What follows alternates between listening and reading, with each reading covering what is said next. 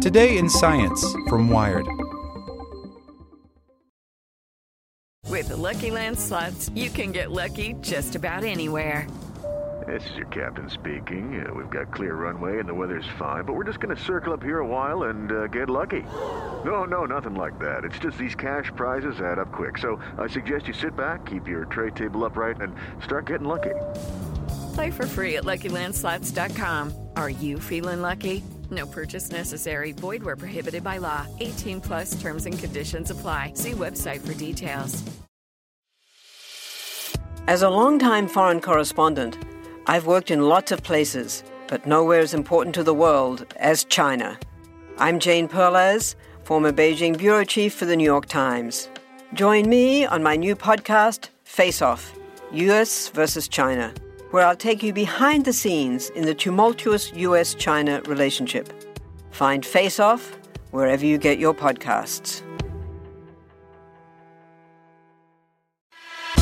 Here's today's spoken edition of Wired.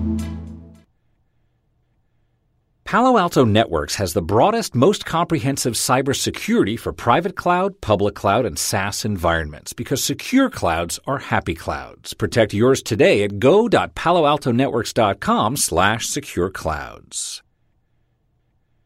The Billionaire on a Mission to Save the Planet from Trump by Nick Stockton. Tom Steyer isn't your average California tree hugger.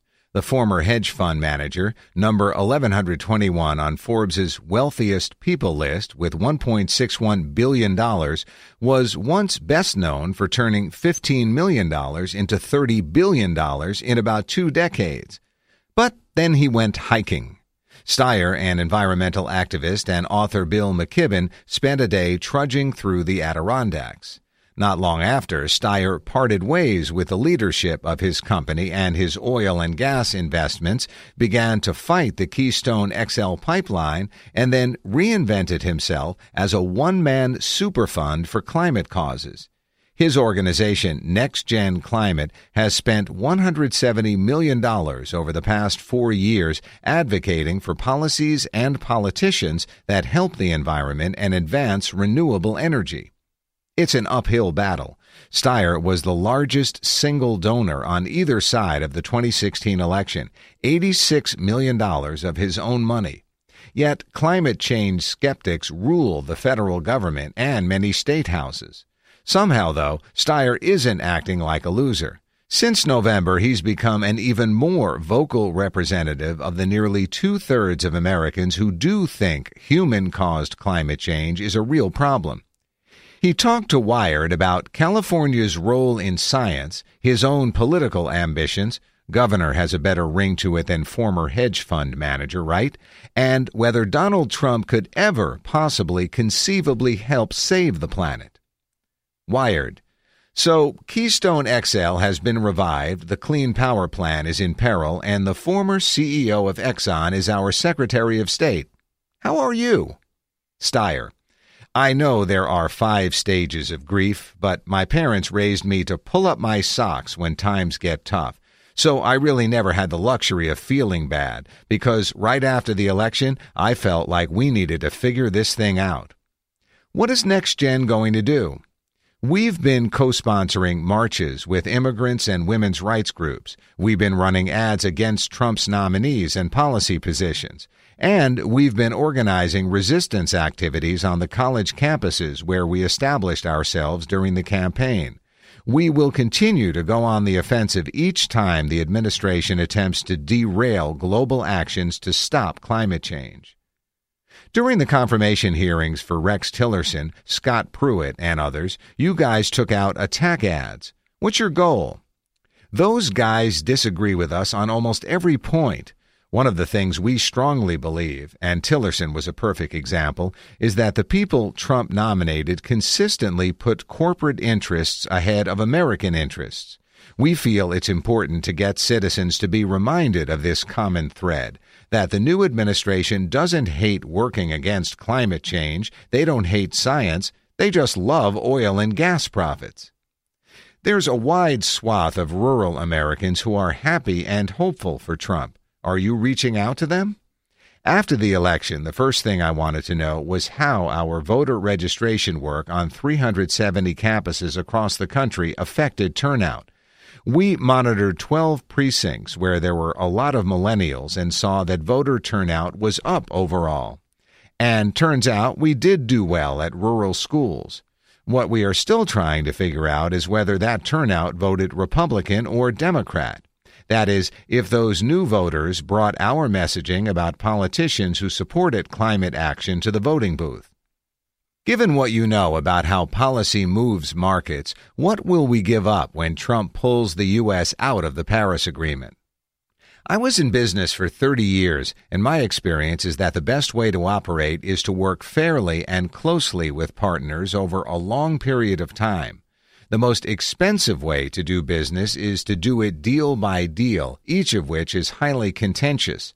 If deal by deal is the model, where instead of partners or allies we have counterparts and competitors, that is very expensive, difficult, and dangerous. Okay, so look at the Paris Agreement. It's going to force the developed world to change its energy sources.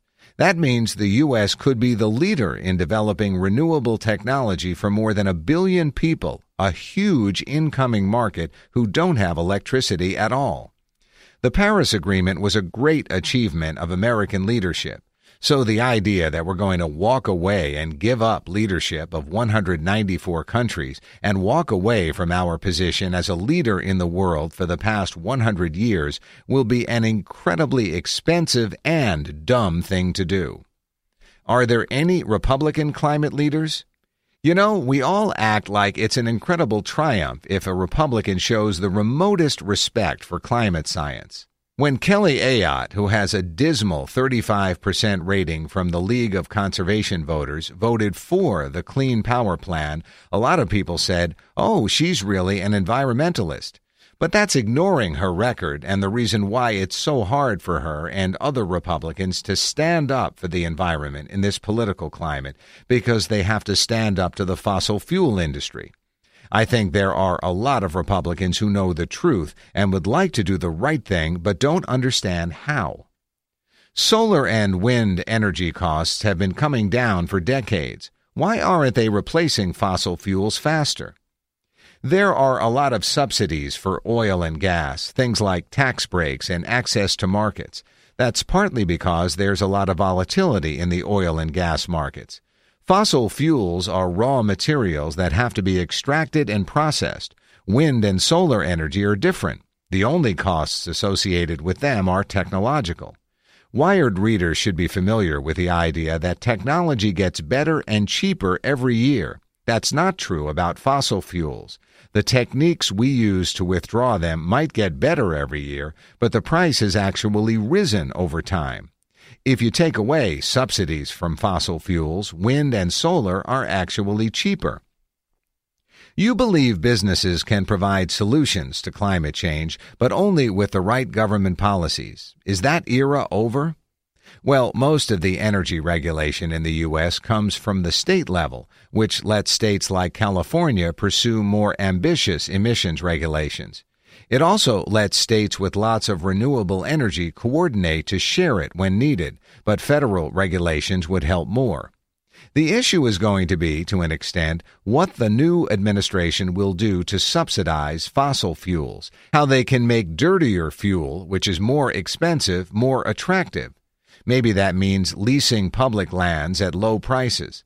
But the only thing they can really do to ensure long term drilling is put in infrastructure like pipelines. Do you think there is any chance for Trump to not be awful for climate? Long pause. I don't think there's any chance that Trump is going to step up and do the right thing out of the conviction that it's the right thing to do.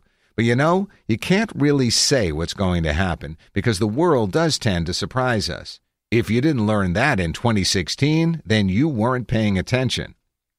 Can California's politicians really create a bulwark against Trump? The administration has said they're going to go after their political opponents. California embodies that opponent. Taking money away from health care in the form of the Medicaid expansion, that would be more than $15 billion from California's budget. Consider that the state's general fund budget is about $120 billion. They are also going after cities that resist their deportation efforts. They're talking about withholding money from schools. This is gigantic and very, very threatening. If you talk about trying to stand up as best we can for the people of California, and by doing so put forward a different image of what the true values of Americans are, just be aware it ain't cheap. My point is, this is not a theoretical problem for us. How potent is the state's ability to resist? Financing that opposition will be tricky. First, the California budget is leveraged really highly to the personal income and capital gains of the richest Californians. That means it is super volatile because incomes go up and down much more often than property values, which is how most states finance themselves. What's worse is that the budget is also highly leveraged to the stock market. So when tech companies are going public and things are happening, then that income for the employees who benefit gets taxed in California like regular income. If there are no tech IPOs, the tech sector isn't doing well, so there aren't a lot of stock profits, equity profits from those companies, and that hits the revenue line of the California state budget super hard. You may have noticed that we have had a bull market for the past six years. In January, in an op ed for the Sacramento Bee, you wrote about creating the broadest coalition possible, one that embraces our shared values and delivers on the promise of a better future for all Americans. You even echo Obama's Let's Get to Work. Maybe he stole that from me. Well, it reads like you are a guy getting ready to run for office. He slaps the table. Well, our mission statement is act politically to prevent climate disaster and promote prosperity for every American. So, are we broadening our message? That's always been our message. Whatever I do, and I honestly don't know what it is, will be consistent with that effort. Okay, round two. Name something that's not boring. A laundry? Ooh, a book club. Computer solitaire, huh? Ah. Sorry, we were looking for Chumba Casino. That's right. ChumbaCasino.com has over 100 casino style games. Join today and play for free for your chance to redeem some serious prizes. ChumbaCasino.com. No purchase necessary. Full prohibited by law. 18 plus terms and conditions apply. See website for details.